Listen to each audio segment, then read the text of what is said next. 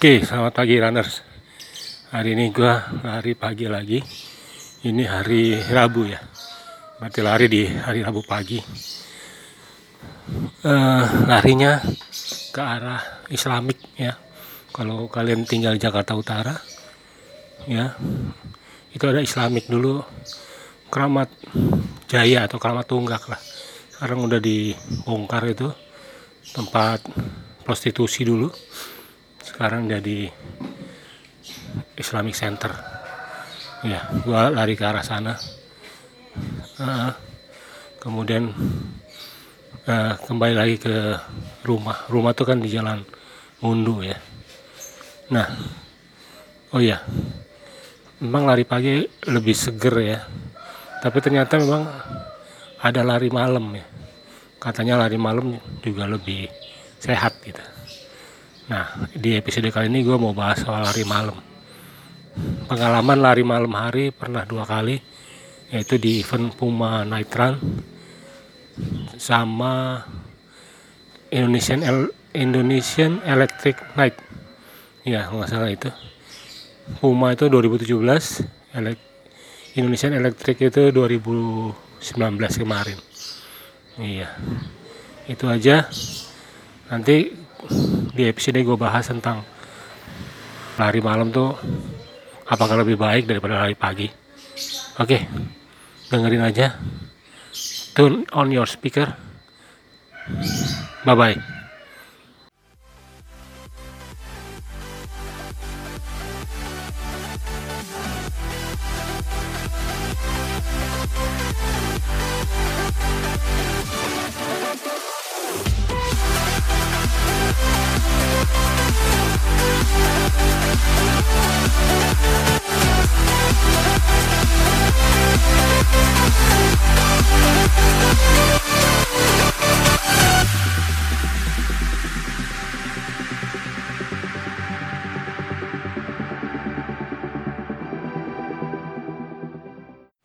Halo rekan-rekan runners.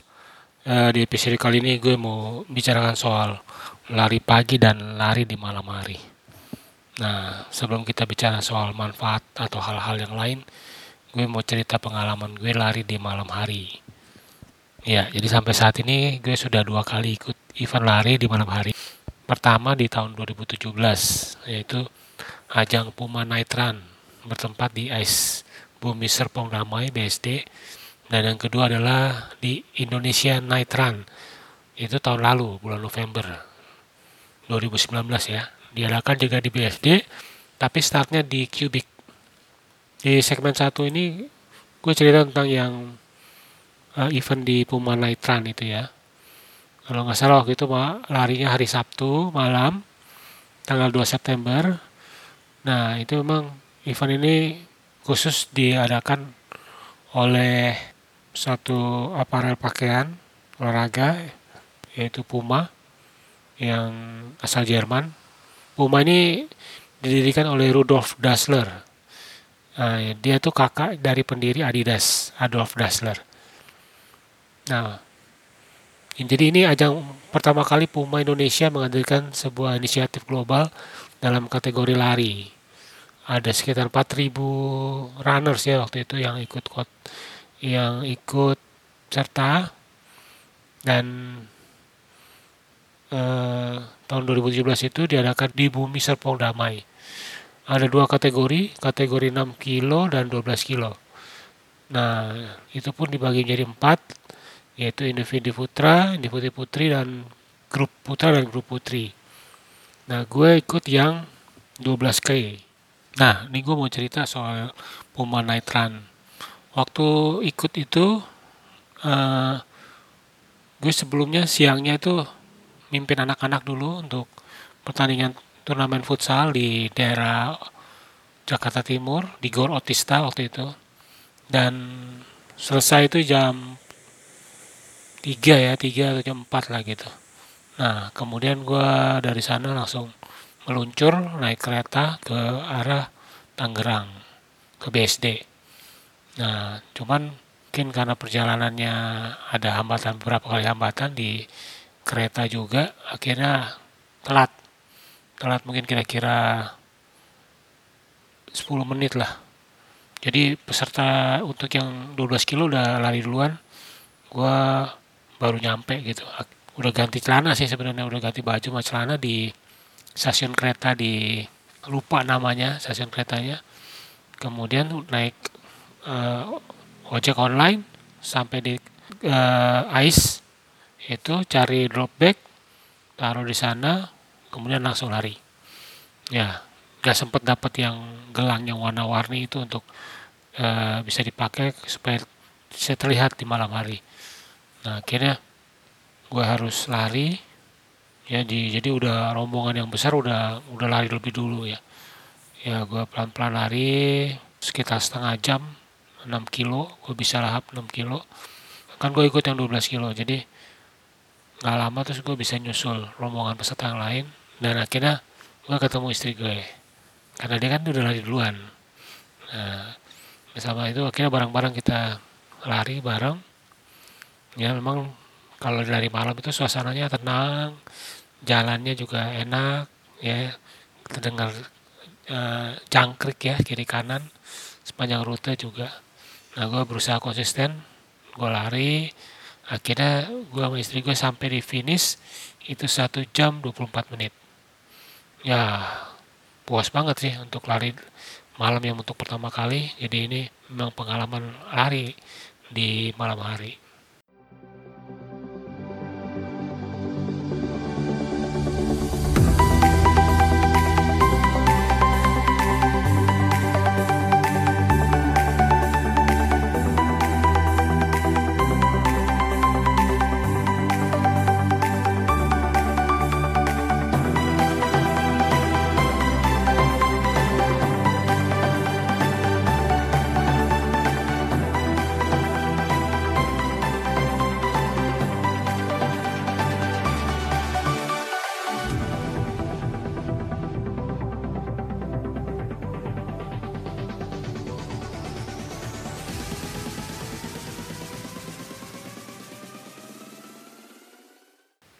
Nah, di segmen kedua, uh, event Indonesia Night Run.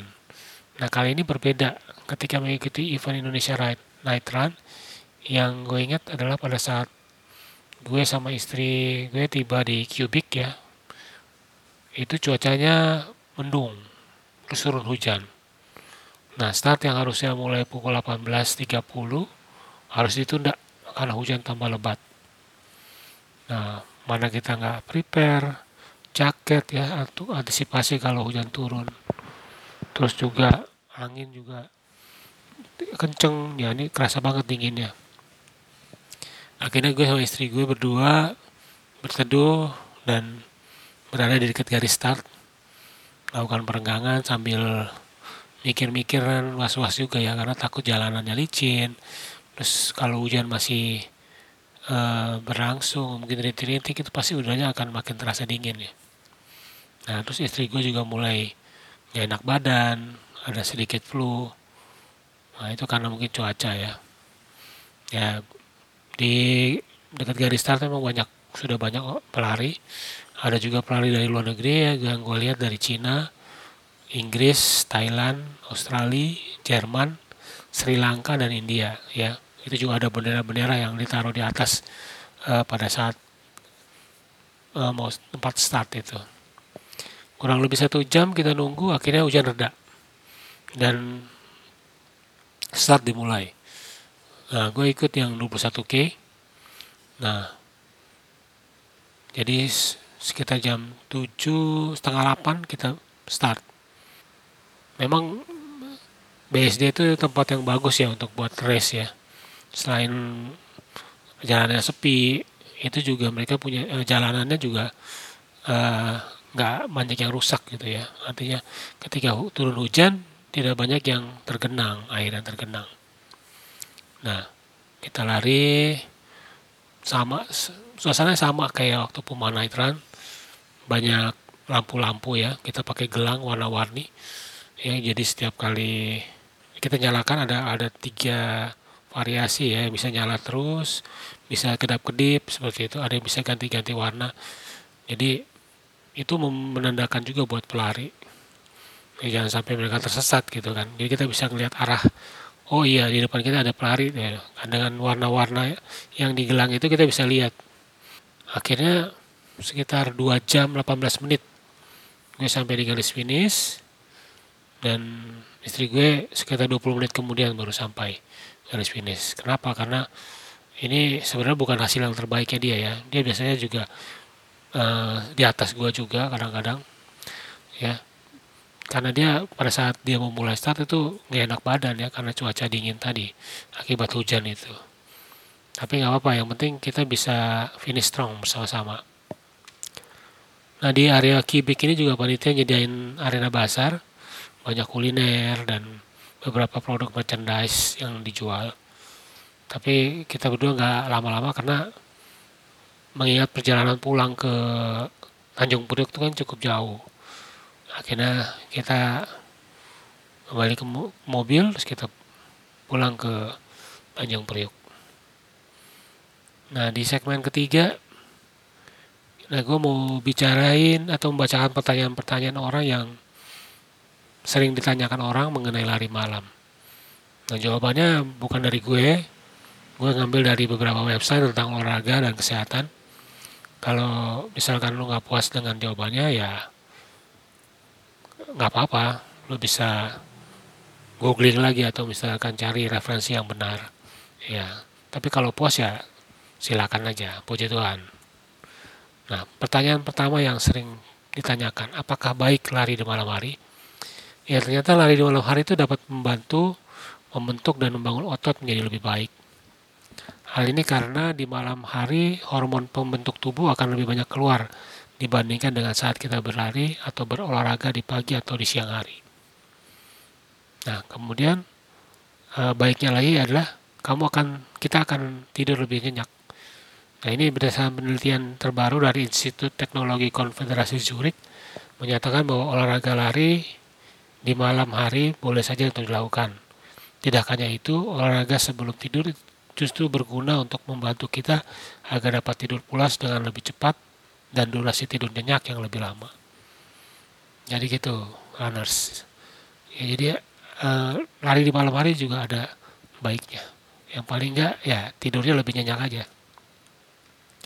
Kemudian olahraga malam itu sebagai jam berapa? Ya, kalau dilihat dari event-event lari yang kita gue ikuti sama istri ya, itu startnya di antara pukul 18 sampai atau jam 19 ya Nah, jadi jangan terlalu malam juga ya. Karena sebaiknya jangan berolahraga dekat dengan jam tidur. Nah, idealnya kita lakukan olahraga minimal 2 jam sebelum tidur.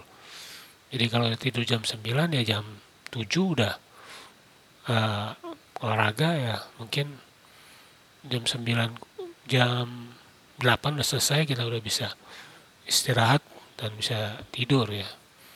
Atau jam 10 kita baru tidur juga nggak jadi lebih baik ya.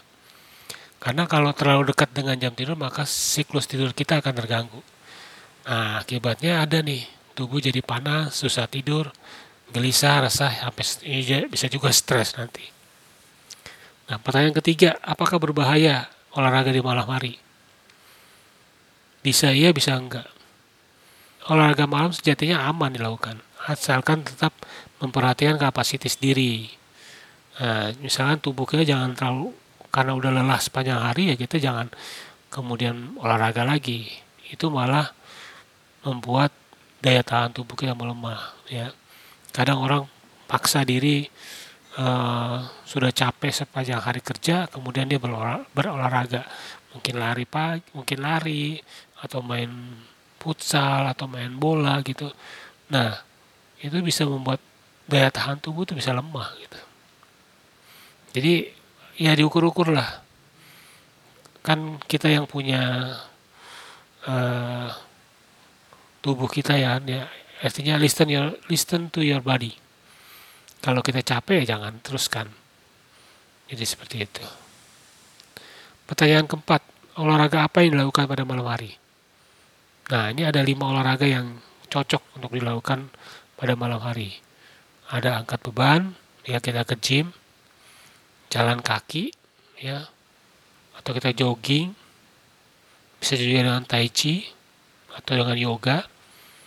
Nah, banyak juga sekarang yang banyak main sepak bola ya, mini soccer atau futsal. Itu juga boleh, tapi intensitasnya jangan terlalu dipaksakan seperti itu.